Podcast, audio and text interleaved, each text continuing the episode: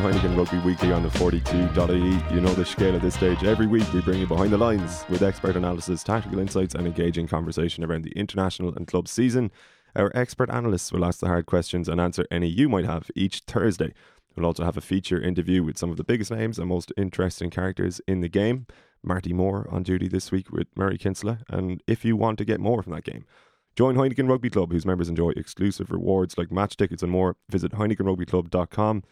And remember to enjoy Heineken responsibly, especially over this festive season, and visit drinkaware.ie on how to do so. My own name is Gavin Casey. I'm joined in studio by Murray Kinsella, the aforementioned Murray Kinsella. How are you, Murray? I'm very good. How are you, Gavin? Very well, thank you indeed. And we're also joined by the returning Andy Dunne, the wandering man that is Andy Dunne. How are you, Andy? I'm very well, thanks, Gavin. We'll crack into it because we've uh, a lot to talk about. Um, let's start with the uh, bans for the two Castres players. Rory Kockott has gotten three weeks for a fairly flagrant uh, eye gouge of, on Chris Cloete, and Marc Antoine Rallier has gotten a solitary week for tipping Peter O'Mahony uh, onto his head. So, would you say they were reasonably um, lenient bans, Murray? The Rallier one was probably what you expected. Should have been a red card at the time, is what the the uh, disciplinary committee were saying. Uh, the Kockott one for me is very, uh, very light. Um, I think the distinction there is the contact is with the eye area rather than the eye, and they split those two things a couple of years back. And the low point, low entry point for eye area is now four weeks. But for me, it's just it's too low. It's I, for me, it's the most disgusting thing almost you can do on a rugby pitch is go near someone's eyes, potentially blinding them, um, with no other possible like positive outcome. You know, when you tackle someone high, the possible positive outcome was a big hit if you if you got that legal. If you're kind of scratching around at someone's face, I just, apart from a, a horrible act, um, and probably one that's done in the heat of a game when there's a lot of adrenaline and Cast had gone out to really disrupt Munster. But um, for me, three weeks for that is is just not enough. Um, I don't know. I, I remember playing in France, uh, like lower, lower leagues, but it was rife over there. And I remember it happening to me. The, your man didn't get his finger into my eye, but it's the most frightening thing, you know, someone Yeah. scrabbling around. And I just think it's disgusting, really, to be honest. Um, Particularly when you can't defend yourself, like Cloete Exactly. in, that, uh, Yeah. in that situation is your hands are pinned and Yeah. and that. Um, and it was brought to Barnes' attention. In fairness, he he kind of referenced it to the citing commissioner. But I just think, just get it out of the game, even if it's not deliberately trying to get into his eye. It's just a dangerous area to be in. And three weeks for me is not enough. You mentioned the heat of battle there. Like Andy, I don't know if that would be a person's natural inclination in the heat of battle. It's a very if you were in a scrap even on the street, which I never have been, but if you were, I don't think you're going for the guy's eyes. No, it's low, low down kind of ratty stuff. Joe Pesci and Goodfellas. Yeah. no, it's uh, it's not. It's just not. I, I fully agree, Murray. I, I can't fathom why it's such a low ban. I mean, it's not going to eradicate anything by giving someone three weeks. So um, yeah, and I, I don't get where that instinct comes from. Even like you said, in, in a guttural moment when you're you know you're you're pinned, you know, or you're in trouble or your back's to the wall, to stick your finger in someone's eye, it doesn't fit. It seems to be a cultural thing in French rugby as well. It's been Mm. going on years, but it doesn't happen in England. It Doesn't happen in the Pro 14. Doesn't happen in South Africa and New Zealand. Like I don't know why it's it's prevalent so much in French rugby, but it is. Hmm, it's a dirty game over there. It Yeah. is- I wouldn't recommend anyone going down the leagues there, to be honest. unless you like brawling. If brawling is your thing, then get stuck in. Well, if I was going to be lining out uh, against yourself, I'd probably dodge it. All right, maybe go lower leagues in England or something. um, well, I suppose it's not all bad news for French rugby. Um, well, firstly, Casper one will be coming back to that uh, later in the show, but uh, it looks like Toulouse are back, Murray.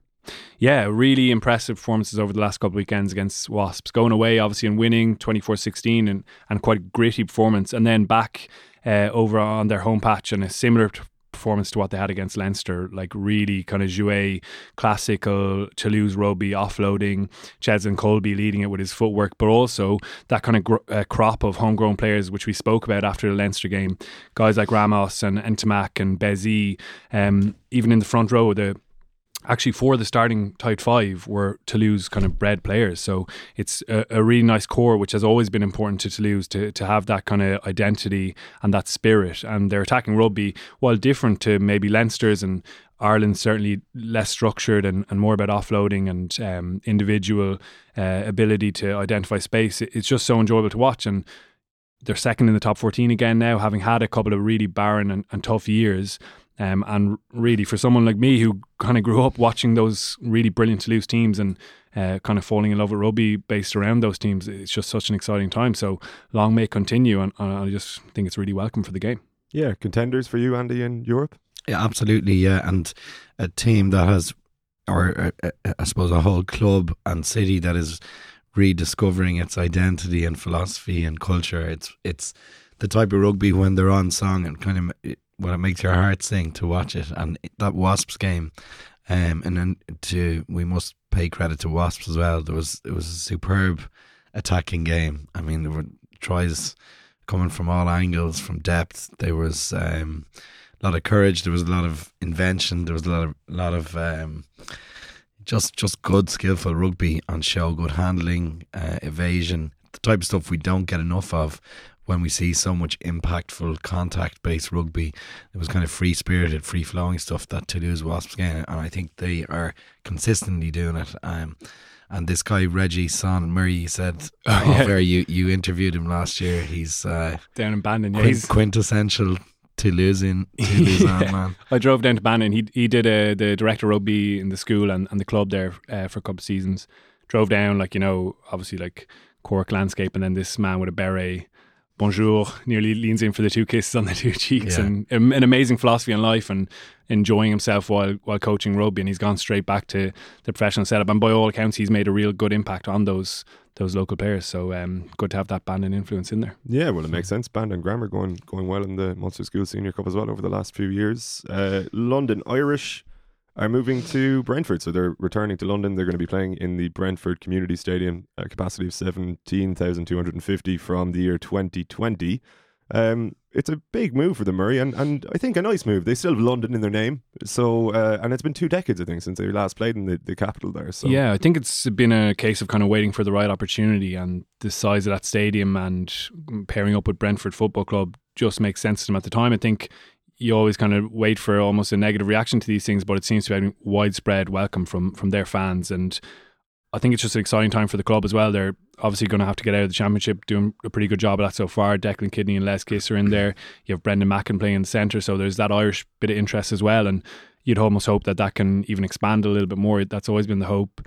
Um, obviously, Irish ownership with Mick Crossan as well. So um, hopefully their rise, I guess, back into the, the Premiership continues. And with that move, the, the growth of the club also continues. So exciting times for them also. Absolutely. Less exciting times for Munster, I believe, after the weekend. Um, let's dig into that. We asked Eddie O'Sullivan last week, actually, are Munster good? A fairly straightforward question to which he didn't have the answer, nor did we, I, I, I think. Um, we may have an answer now, although I do want to be uh, going in two footed after one poor performance. But that was dire, really, against Castres. Like, they left it behind them. Whatever you want to say about Wayne Barnes, and yes, you missed uh, what transpired to be two red card uh, the incidents like Munster only have themselves to blame. We might start Murray with, let's say, uh, their attack. Like Felix Jones is very highly regarded. Don't want to be throwing him under the bus personally because obviously it comes down to the players as well. But they looked rudderless, completely uh, lacked structure, running into each other. It was a disaster. Like, yeah, I think it's been two pretty poor weekends for their attack. You know, the first win at home obviously looked good on, on paper, um, but there was lots in it. Probably left a bonus point behind them in that game. Um, and at the same time, they're you know they're still well in contention for that quarter. They're in a well positioned for for the quarterfinals, but there definitely are concerns. You mentioned there the the lack of cohesion in in attack is probably the most worrying thing for me. Like in this fixture away against Cast, they really got nothing going in attack. Um, there was various problems with their set piece. At times it was delivery off it. At times it just seemed that players didn't have a good understanding of where they should be and who they were running off. You saw three or maybe two or three times Joey Carbery out the back of a kind of screen um, and then he looks to his outside there's nothing there he looks back inside there's nothing there Andrew Conway actually pushed him up the pitch at one stage um, you know even on kick return you saw Keith Earls running into Tadhg Beirne just those little um, little errors that have been consistent over the last two weekends that kind of point to guys just not having that that level of understanding whether that's down to a lack of clarity in the coaching or whether that's down to players not having their detail right on those elements or, or just a lack of focus on the day it's hard for us to say from the outside, but I think it is a concern that they're really not getting anything going. You know, even before half time, they get into a really good position. They win that penalty, yellow card for Kockott, and then they tap it. They make a poor decision um, and get turned over. And that the ball security was really poor. Cast, to be fair, brought a really combative performance when they weren't being filthy off the ball or whatever. Uh, they counter-rucked superbly, uh, several turnovers from that source, but Munster never really remedied that problem. Um, and, and, and line out time as well. Caballero got up, and even at the end, Jimeno picked them off in the in the last minute um, as they tried to build a, a final attack. So there were a lot of different problems within the attack, but it just looked poor again. I think the best attacking performance of the season was against a weak Edinburgh team, probably, and Chris Farrell was obviously really instrumental in that.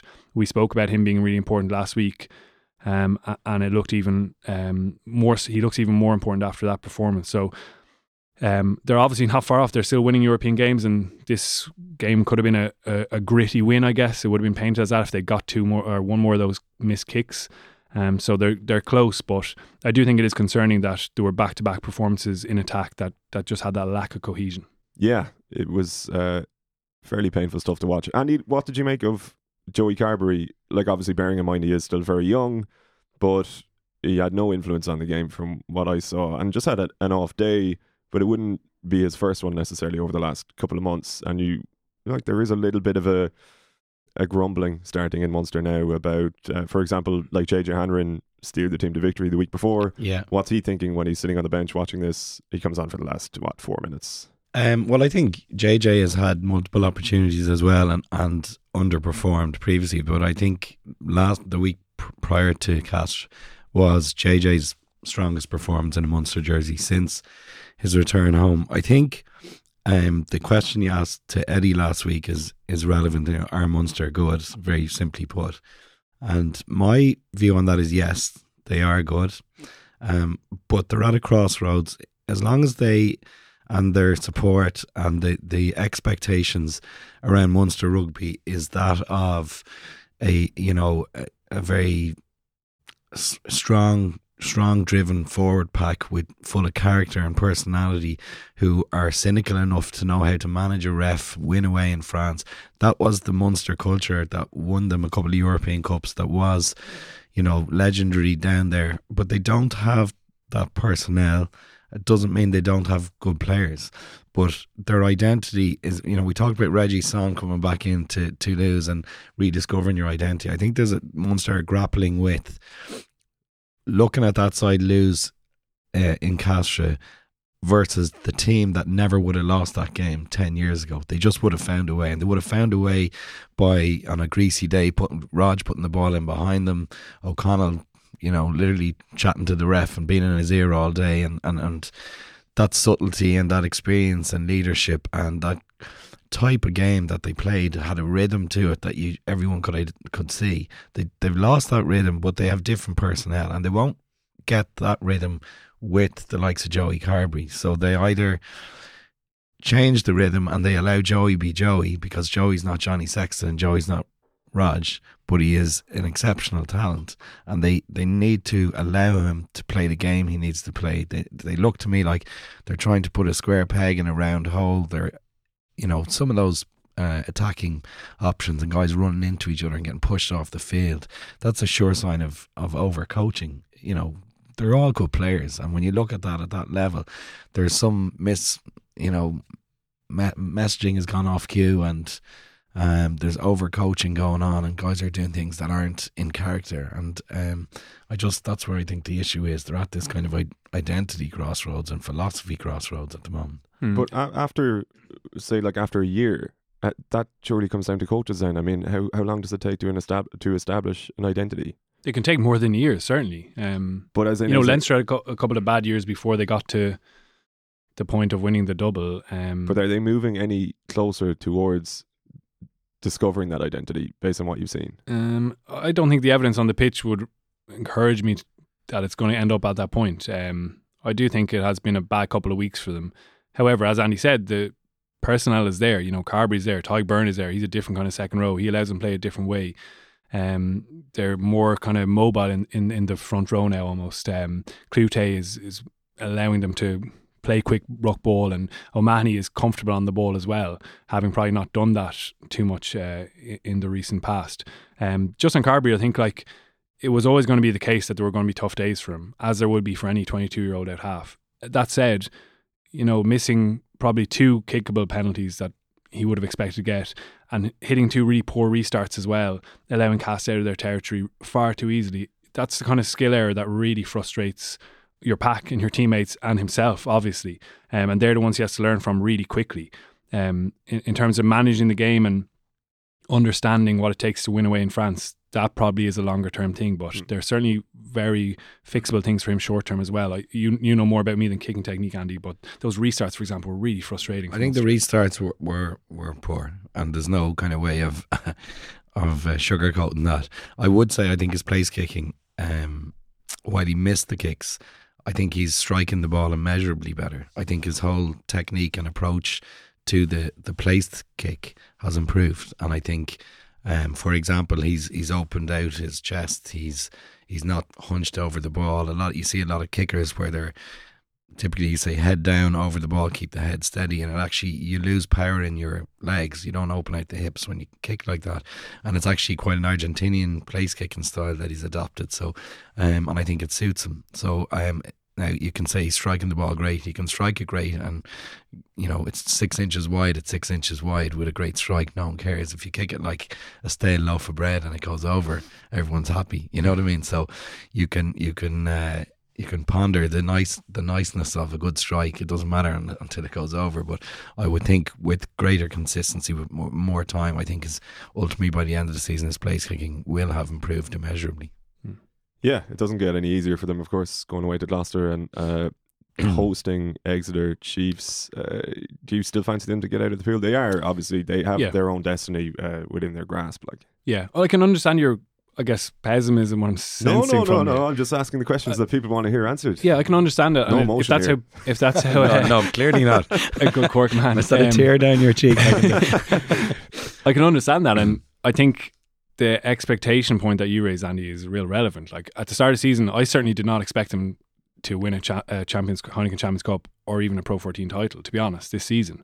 Next season, potentially yes, because Van Granitsen had a full season in charge. Mm as have his coaching staff, um, and you're moving on to a new level of expectation. But uh, yeah, I would expect them to get out of the group. I think it'll be very tricky. I think Exeter will give themselves a shot uh, ahead of that final weekend as well. So that is going to be a, a brilliant game in, in Thomond Park. They're increasing the capacity and all for it. So um, yeah, I would think that a home advantage for Munster in that fixture will, will help them over the line. Yeah, it's going to be interesting. They uh, do have the opportunity to bounce back, and listen, they've done that plenty of times over the years as well. Now, Murray, your interview this week is with uh, Marty Moore of Ulster. Yeah, fantastic couple of weekends for for Ulster. We spoke with Eddie last weekend about could Ulster kind of back it up, and and they definitely did. They hit probably another new benchmark for themselves. So just started by asking Marty what they felt they'd done really well collectively over the last couple of weekends. Um, I think I think we well I spoke about it, I suppose in the press maybe last week after after the first game the away game was was the general intensity that we kind of played our rugby at was the was the foundation for everything. I don't think there was especially the first game of, of, of the of the two was we didn't have a lot of possession and we didn't have a lot of territory at times in the game, but our discipline was good and and uh, we when we did have the ball we, we put a lot of uh, intent into our carries and a lot of pace on the ball and our, our breakdown speed was very good and I think that's something that we improved on the weekend gone. So um, I think the, the simplest answer probably is that is that is that pace and intensity that we played the game at. Yeah. It wasn't like we had a, a lot of trick moves and um, we just kind of anytime we, we had a chance to fire shots we kind of made them count. So uh, as a squad that's that's something that we've from day one we set out to be to be our kind of defining defining factor going forward and to be kind of showcasing that a little bit now is is, is a good feeling of the squad and I'm sure the coaches are happy to see us to see us do that. So it's hopefully something that we can continue to to push on and kind of be be the minimum standard, I suppose, of the rugby that we that we play. Yeah, definitely. It's been great to watch. The scrum obviously has, has gone well and, and winning penalties in that area, and obviously giving the backs, they've scored quite a few tries off that kind of platform. What do you feel maybe as a pack that has been behind that aspect of the performance and the improvement there? Uh, I suppose I think I've, I've what I've played maybe eight games now, so I've been there since the summer, obviously with, with training and preseason, and was unfortunate to miss a few of the, the first few games. But I think it's it's more of a of a, of a time thing. I think, and it's the same, I suppose, with the backline. It's the same in any system or unit that you can't just throw guys together and expect them to to come up with a cohesive unit in a, in a matter of weeks, generally speaking. And I think we've we've been kind of working on on a way of a way of kind of our, our set piece functioning the way we wanted to, whether that's line out ball, or, or scrum, and um, it's kind of like week by week, guys. That, guys improving, myself included, and, and getting to know each other and, and know what people want, and and, uh, and obviously then like young guys um, coming through the ranks and, and improving at, at a rate of knots as well, which which is really bolstered the side. So. Uh, there's probably there's probably a few different aspects to that, but the biggest thing I think is just time together and kind of all being on the same page.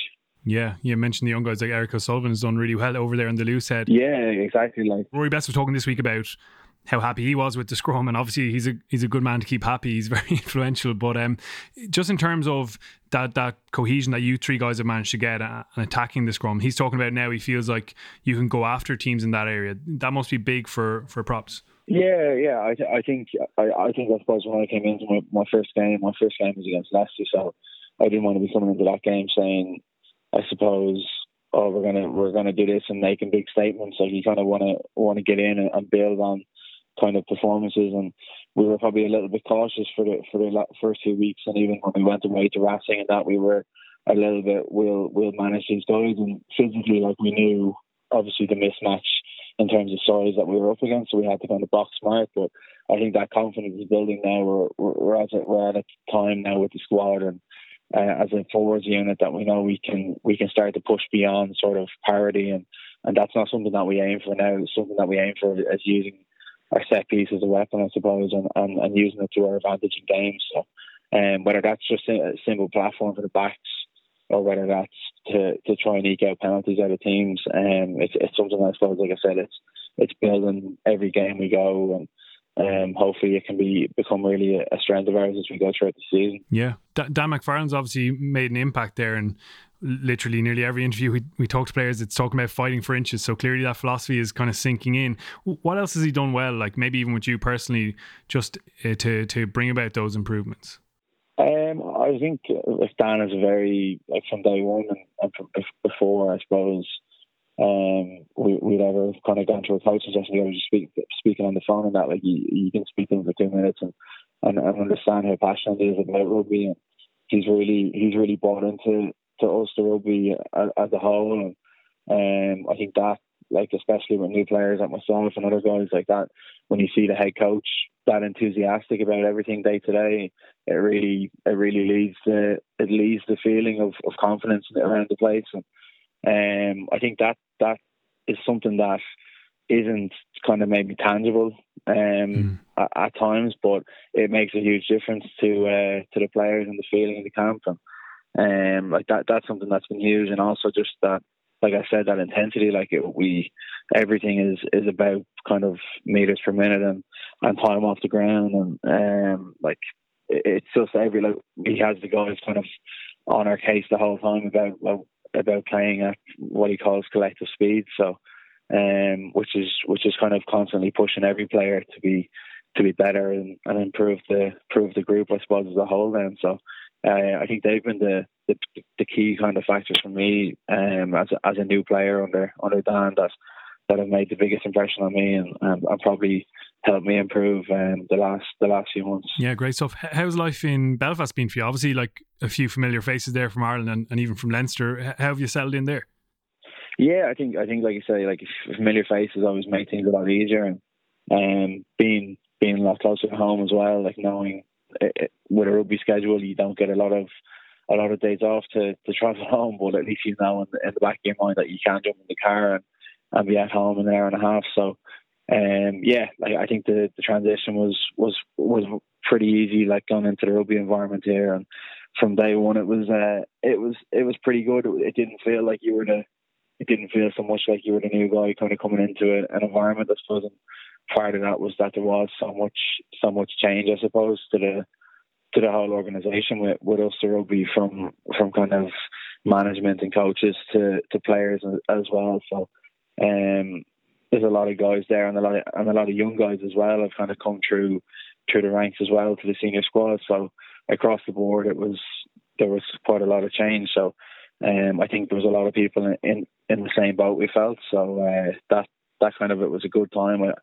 I suppose to be to be coming to the team and, and to uh, to be settling in and um, really really enjoyed myself so far and enjoying life and enjoying life in Belfast. Yeah, I'm sure you're busy off the pitch. I think your daughter is nearly one now, is she? Uh, yeah, should be should be one in January. So um, yeah, no, it's been uh, it's been brilliant for that, and just um, it's uh, yeah, just, just it's great to be to be able to pop in and out of the city and, and kind of have those options as well. And like I said, with the with the family, um, it makes a big difference as well with uh, with having with having the little one as well. So um, it's it's all those sort of things as well that make the make the difference off the field, which uh, make life a lot a lot more enjoyable and easier. Yeah, I, have spoken to Johnny Sexton, Isa Nacewa in the past. They've spoken about how the kids kind of change their careers as well as the lives away from rugby. Have you have you had that experience that maybe it's kind of focusing and helps take your mind off a bit when you're not, not actually training?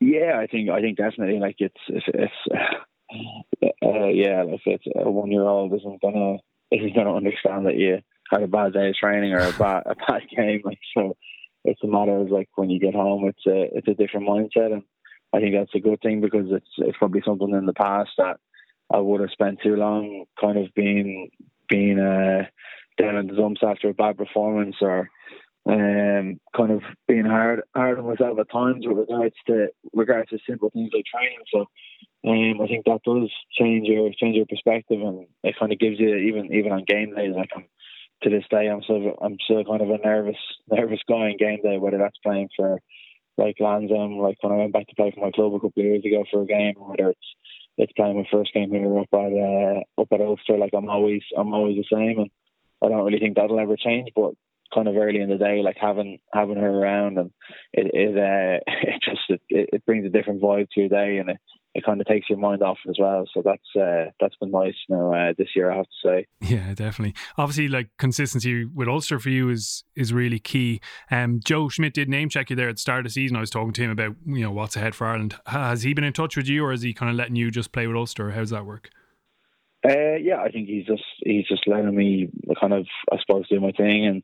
Um, like I suppose the last time we spoke, it was the same thing. It was just like he he said like it's it's obviously up to me to, to get out there and play my rugby and um, I know that as well as anybody. Like it's it's kind of it's up to the player to a certain point. So um, for me, I just I just want to go out there and, and my sole focus is to is to first of all kind of earn the opportunity to play to play for Ulster um, week to week, and, and then hopefully I can add to their team performances. And um, I think like we've been lucky enough now the last the last number of weeks that as a squad we've done well, and that reflects well on the players. And you you kind of look at November and see see guys that have done very well and are new to the side, like um, especially like somebody like Will Addison has has has been a huge yeah. a huge player for us at Ulster, and he's already starting to make make a bit of an impact on the on the international setup as well. So, um, like obviously those rewards are there, and um, it's just I suppose it's it's kind of out of the, the players' hands to an extent whether whether they come around or not. But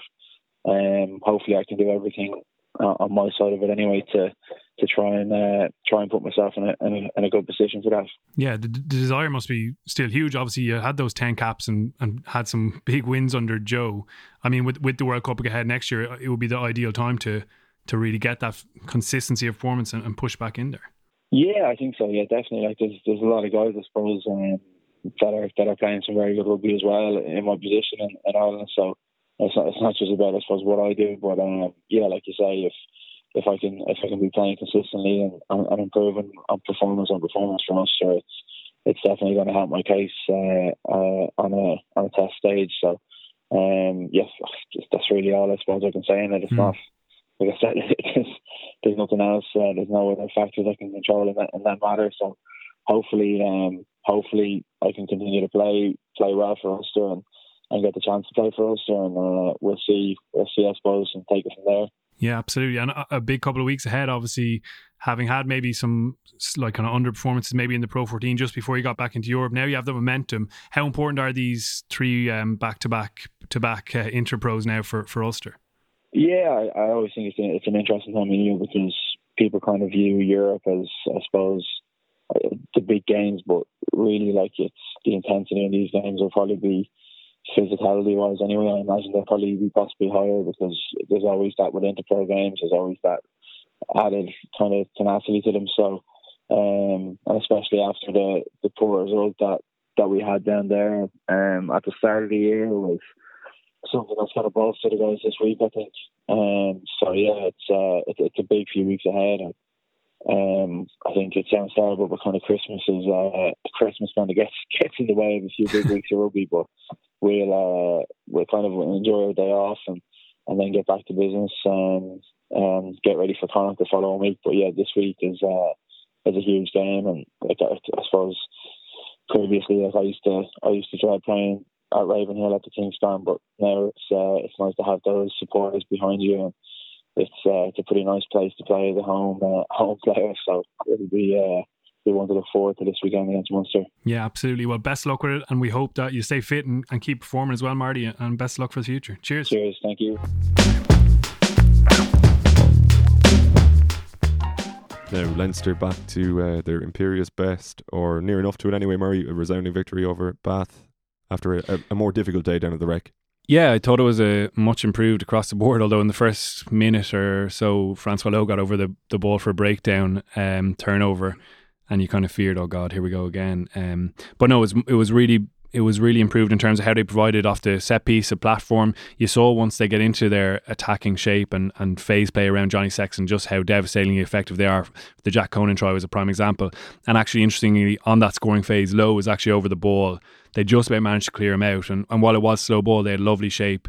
for Furlong with the pass out the back door and Ringrose putting Conan away low outside him as well. Um, when they get into that flow in attack, they're extremely difficult to stop because everyone's individual skills are so good all the support play is so excellent. Even um, for one of the tries, you see Devin Toner almost pushing Garry Ringrose out of the way as if to, to get first into support. And he was brilliant again 22 tackles. James Ryan, superb again. And also guys like Adam Byrne and Rory O'Loughlin, who've probably been waiting for that big opportunity in Europe to come along again, really grasping it. So Lachlan obviously man the match and really solid. I thought in midfield, physically really robust. Where they missed that, we we thought uh, the weekend before. Um, and Adam Byrne was again physically superb, and he looks back to his best. He's 24 now. He's probably had the frustration of being um, out of the limelight and, and, playing with the A team and getting back towards full fitness. Got involvement with with the Ireland camp under Joe, although we said he's probably holding tackle bags predominantly there. But it was a sign for him that he's still in the picture there, having having got his cap last year. So he was he was excellent. Worked really hard, really good in the air, and that was another key part of of Leinster's performance. They won a lot more of those collisions and we probably underrate that at, at, times with Leinster. Like looking back through their wins last season, at times it was it was bullying. You know, when they beat Scarlets in the semi final, it was a bullying performance. Um, and while they score those really beautiful tries and there's really good interplay in between them, it's almost like with the All Blacks as well. You often forget the the physical aspect that went in before that skill level came to the fore. So that was really encouraging for them, and I think it puts them in a nice position. We've we've spoken about Toulouse, and that's shaping up as an as an absolute cracker, but the the confidence levels will Leinster be right back through the roof. Yeah. What did you make of um, Adam Byrne in particular? Actually, Andy, I was delighted for him. I think he um, his last kind of big European game at, at group level was this t- roughly this time last year. Um, in the RDS against Montpellier, and I think he was criticised unfairly in that game because um, Leinster's box kicking and uh, Ross Byrne played ten, and McGrath played nine, and they had a, a clear tactic for some reason, and I couldn't understand it watching the game that day a year ago. They bring the ball into midfield and kick high to the wing to Nemani Nadolo, who was the, the biggest man in the world. and he got 35 metre run ups at Adam Byrne, probably five times in a row. And Adam Byrne was, I suppose, uh, like a speed bump or a piece of chewing gum, just trying to stick to him. And he did it with reasonable uh, you know, certainly with a lot of bravery, but you know, he got bounced two or three times, and people went, Adam Burns. Let's question Adam Burns' defence. You get a 135 kilo man with a 30 yard run up five times in a row, you know, and then you can't question someone's defence in that case. You got to question the, the, reason it was kicked to him five yeah. times. So that must have been a hard pill to swallow for him. And then I suppose come out of the team um, now he's got a lot of competition in front of him, but there's a brilliant photo I saw after the game. Uh, I think it was on Sunday uh, or Monday, Sportsfile, and there was such emotion in the picture. Byrne had dotted down the ball from Sexton's cross kick. I mean, he, he was imperious the way he rose up and caught it. He was about a metre above um, McConaughey, I think, or McKechnie, the the fullback's name.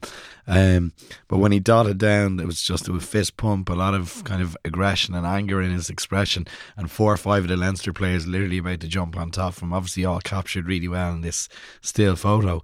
Um, but I think it would have summed up a nice return for him overall. Absolutely. Looking ahead to another meeting between Leinster and Toulouse uh, later in the pool, like where how do the two teams match up now, even compared to their first meeting, which obviously Toulouse won? Well, I think they're uh, stylistically quite similar. Um, Murray alluded to earlier that you know the I suppose the the the icing and the the sugar and icing of Leinster's play out wide, and but it's built on a platform of of great strength. And the one thing I noticed um, in that first 20, 25 minutes was their scrum. Um, Leinster tend to be renowned for a, great first phase attack, um, line breaks, and what they do is they work off what you'd call, I suppose, a stable platform to get the ball away from the eight, number eight's foot fast. Against Bath, it lingered at Jack Conan's feet for 10, 15, 20 seconds. They dropped their hips, they went for a secondary shove, and Bath started to crumple. And that happened early on, and they continued with it. They were relentless with that for about 20, 25 minutes. And I actually think that was the key to breaking down Bath physically was the scrummage and based and they have a lot of things have to go on for that to work. They have to have a lot of confidence in their scrummage to, to give it a shot for a secondary shove, to I suppose favour that against their very well well uh, respected attack. But what they did was they kept the ball in the scrum for much longer. And if you take that into that Toulouse game at home, I think that's where they can mm. turn the Toulouse game around. How good is that see though? Like attacking, like Joe Schmidt's philosophy has been that stable scrum, and that's been prevalent all around Ireland, really. Mm. Uh, it's so good, I think, especially with guys as destructive as Cian Healy on the yeah. loose head side, he's doing so much damage. To see them go after that and, and have such an area of strength, an area of confidence where you've never really had it in Irish rugby. It's always been, oh, Christ, let's get it out of the scrum and, yeah. and try and play away. That was been brilliant. Interestingly enough, the line out has been poor in Europe. They're down to 80% now return on their own ball and, and normally in the Pro 14 they're about 90 95% so that's definitely an area for the work for them to work on but probably a bit like the golf game. You know you get your driver right and then the fairways go. So yeah. you know their scrum is as good as I've seen but like you said yeah line seems to be struggling now yeah that's going to be some battle with Toulouse.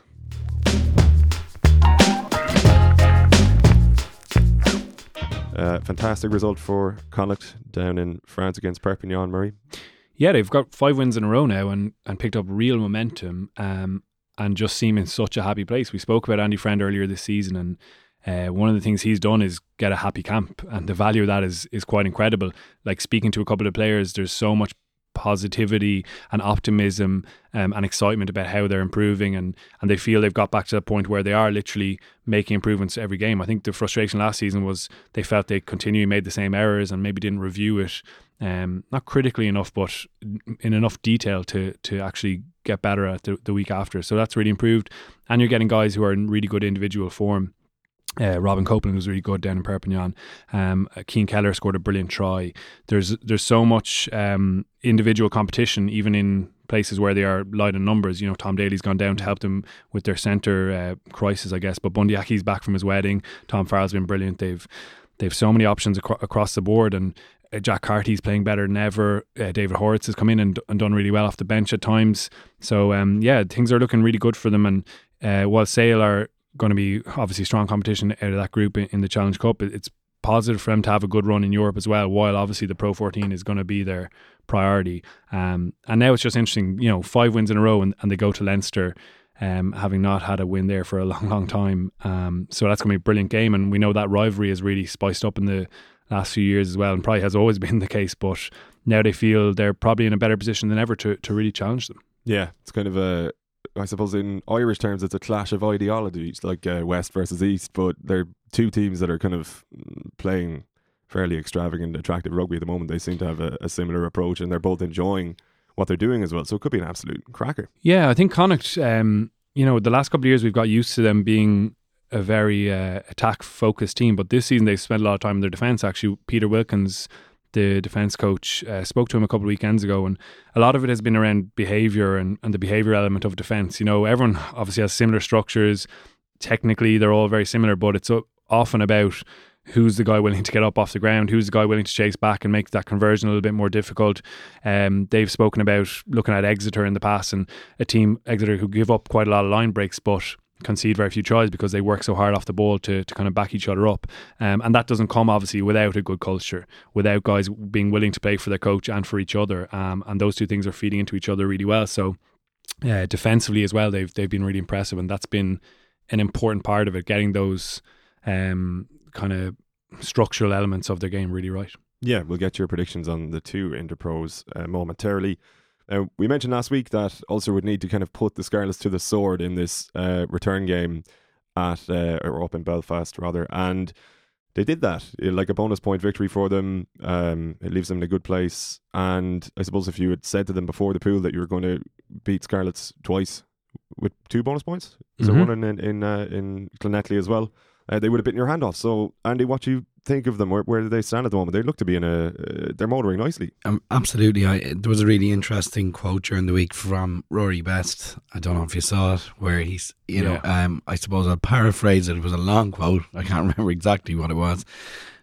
He effectively said, I got the impression in, in previous seasons when, when we all when the international boys we went off we worked with Joe Schmidt and I came back in I think he used the scrummage as as the Mm. example he got the impression the guys had kind of taken a break Put their know, feet when- up. Is that what he said? yeah, I think he said literally you got the impression Ulster players were putting their feet up. And he goes, I went into the scrum when I came back from the Irish camp after this November and it felt entirely different to how it felt in previous years. Like you, you can't get a bigger indication from your hooker and captain that something is changing in that squad. Um, I mean, they had a pretty horrific year um, last year and uh, it's really nice to see them come out of it. I suppose when you're at the rock bottom, there's only one way to go, but they've gone so far in the other direction.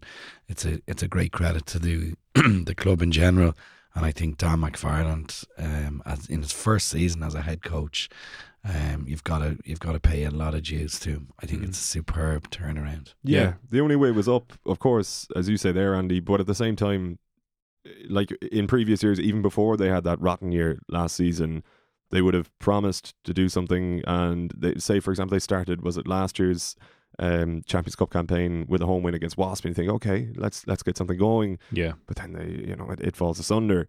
This time, I think the most important thing, and we alluded to it last week, is like for them to actually string together a, a few consecutive wins, big wins in Europe, and they're kind of on course to do that now. They have two.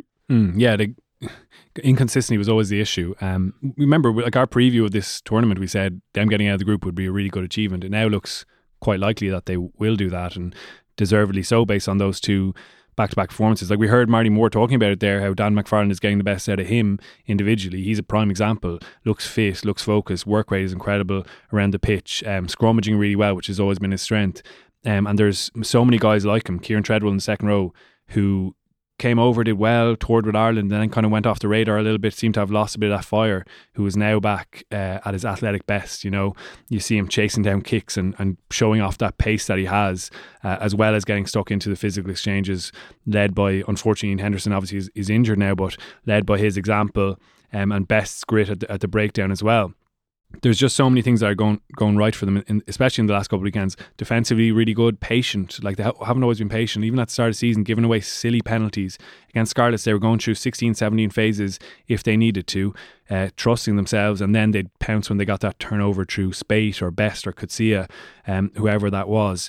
Even the variety of their attacking game with Billy Burns, I think, has been a real improvement. His kicking game, obviously, last day, 14 kicks in play and there was just such beautiful variety to it in pretty tough conditions. You know, there was contestable kicks, there was kick passes almost straight across the pitch, just get it into space. Lovely grubbers in behind to pressure the Yeah. Scarlets backfield into putting it into touch, and then they score a, a maul try off that. So he's been a, a really important addition. Addison as well, his intelligence, um, real Jared Payne esque kind of player, isn't he? Even uh, Scarlets have this move where they switch uh, 10 12 switch and then the 12 immediately kind of screens behind the 13 to the 10 it's kind of weird unorthodox looking move uh, probably an old one but they've brought it back again this season. In the first game against Ulster they got a really good line break through it. Addison just stood off slightly but you see a week later they run it again and he gets really aggressive gets up smashes Patchell behind the gain line um, and they have to kick the ball away in second phase. Um, so even those short-term improvements have been really good and, and the scrum as, as Marty mentioned in our interview has been really good and they're getting good reward there young guys coming through as well. Eric O'Sullivan's been probably the standout over the last couple of weekends. Uh, but Angus Kernohan, other guys like that, have got good exposure under uh, exposure under McFarland as well. So it's real positive. Yeah, the the temptation now after two big ones like that is to get carried away and go, oh my god, they're going to be to this group. But I think based on our expectation at the start of the season, it's been really good so far, and, and hopefully for them it continues. In in the kind of era of Opta stats um, and data, the the intangibles of just a happy camp you know, and you can see it in Connacht, for example, who, who were a very unhappy camp last year. I suppose you can see it across sport. You look at United and Mourinho versus a happy camp in Klopp and Liverpool. It's not to be underestimated. You know, um, we, we all tend to be analytical and, and look at, well, and we ought to, and look at stats and look at technique and tactics. But that intangible is working for them. They're, they are immeasurably better and happy camp. Mm. And Stuart Lancaster says that as well, doesn't he? he the more you go on, I think yeah. every coach realizes it's it's massively about man management because hugely, as you said before yeah. in this podcast, they're all good players. Like if you get to that yeah. level, you're an exceptional rugby player in all aspects of the game. But unless you're mentally in the right space, it's very hard to get that out every weekend. So I think uh, the Irish system is doing a good job of of realizing that and managing players physically so that their emotional well being as well is in good nick as well, and then having that focus on culture. And at the moment, it's it's paying dividends. Absolutely. Well, we'll get your predictions then for the two games at the weekend. I don't know. You're not tallying these anymore. You, I, have lost count Can't myself. yeah. Mm, short term no bragging rights. Very sure, short. Yeah. Immediate I think Murray won. That's Murray. you're writing yourself up for the yeah, season. Yeah, pretty much. Underdog. Can't okay. Really, can't really fight against him anymore. Uh, Leinster at home to Connacht. Um, Murray, I'll start with yourself. Uh, I fancy Leinster to to win that again. I think their depth of their squad will stand out in these next three weekends, um, where the Irish internationals are going to be uh, away and rested. We we mentioned guys like Adam Byrne and, and, Rory Loughlin and those guys who become really key. I thought in those Ospreys and Dragons games, the back to backs, that that tier of the Leinster squad was exceptional. I thought Ross Molony, guys like Ed Byrne, Bryan Byrne, um, Scott Fardy obviously was the kind of overseer of it all, and Ross Byrne, a, a guy who probably would start for most other clubs in Europe really at this mm. stage coming back in having felt I didn't get enough game time in the last couple of weekends. I'm going to prove my point to Leinster and to Joe. And the fact that there was an, an Ireland camp at the start of this week, just to remind everyone, you know, these games, which Joe mentions all the time, the, the Irish interprovincials, more so than any other Pro 14 fixture, count for a lot for him. So I think Leinster with that depth will, will edge that one. Yeah, I think Leinster maybe by a whisker though. I don't see it being a, a big bonus point parade, but um, I think there's a, historically there's a lot of niggle in this fixture actually, mm. and um, does that go back to even your playing? Obviously, oh you yeah, both. Yeah, um, yeah. I mean, I played an RDS game where Shane Jennings blindsided Andrew Farley from behind a right hook to the back of the head, and there was a citing commissioner involved. There were there was phone calls between friends going from the west of the country to the east, uh, and can we can we manage this ourselves? Can we, you know, and there was a lot of niggle going on, and that was um, that was 10 years ago. I think um, Leinster have, I suppose, a little bit of latent uh, anger about losing, getting picked off two or three times down in Galway when it, you know, at a, at a crucial stage in a Pro 14 season, and their their annoyance at the time, whether it's Leinster arrogance or not, I don't know, was that Connacht at the time were probably underperforming on other weeks against Zebre, but we're raising their game to pick off Leinster down in Galway, and it grated with them because the Leinster argument being you're not doing it every week, but you put it in against us, and uh, it's not a valid argument, but it was a very resentful one from Leinster, and I think there's a lot of niggling in that fixture, so that's why I think it'll be close, um, and also the fact that Connacht are happy mm. camp playing really good rugby. Yeah, Shane Jennings lucky there wasn't Twitter and all that stuff around back then yeah, too. That's great. He is, he is lucky because he would have got a lot longer. lucky there were no podcasts as well. Yeah. Uh, Ulster and Munster. Then can we expect the, I suppose, typical backlash from Munster when they respond to a defeat? I think we can expect a backlash from Ulster based on what happened down in Thomond Park, mm. um, and based on their momentum. Like that was a horrific day for them down in Thomond Park. Yeah, record among, defeat. Among the worst. Yeah, a record defeat for the province. Real performance where it would have felt like we just rolled over and let them absolutely bully us. Um, so I think Ulster probably have the motivational edge there. Um, and Munster presumably losing a couple of their key guys mm. is going to be tough for them. Uh, Farrell obviously still not back as well. So I think Ulster really will put a put a massive onus on this fixture and continuing the momentum. We mentioned inconsistency. Yeah, they've done it back to back now, but can you keep that roll going uh, back into Pro 14? I think for me, Ulster will will nick that one. Yeah, with that little bit of motiv- motivational edge, Andy, like Yeah. this becomes almost like a, a, a third European game on the spin. Like there, there's a lot on the line for for Ulster here. As Murray mentions, there consistency, but just getting one over on a team that humiliated you earlier in the year. Yeah, I think it's uh, for me. It's going to be a home win.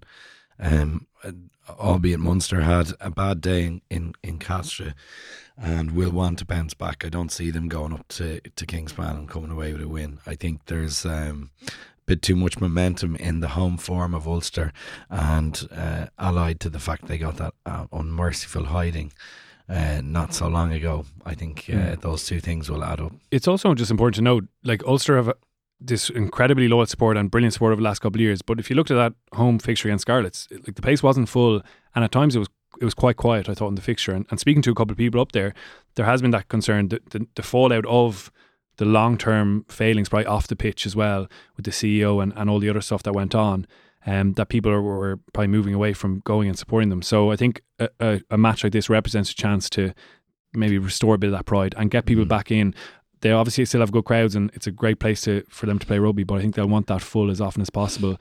Um, There's and a that's serious atmosphere there when they're full. It's a Mm. rocking stadium. Like it's Yeah. it's a great atmosphere there when it's when the game is kicking off. So to win over Munster and restore that pride, then you're saying it might kind of galvanise the fan base a little bit more. It's a little bit more personal when it's an interpro. Exactly, and it's moving that way anyway with the last couple of weekends and a bit of belief flowing through them. So not just this weekend, but the next three weekends matter for them and for everyone else. It's it's going to be an incredibly interesting uh, run of fixtures in between everyone's points and hangovers. Uh, so we have a lot of good rugby to look forward to. Thanks be to God for that. Uh, yeah, Munster to pay the price for running up the score. Say the two boys. That's all we've got time for. Thanks a million, Andy and Murray. Cheers. And uh, a very Merry Christmas to you both. Hope you have a Happy good one. Christmas. You too. Happy Christmas to everyone at home as well. A reminder if you want to get more from the game, join Heineken Rugby Club, whose members enjoy exclusive rewards like match tickets and more. Visit HeinekenRugbyClub.com and remember to enjoy Heineken responsibly and visit drinkaware.ie on how to do so. We will be back again, looking back on the year as a whole next Thursday. And until then, take it easy.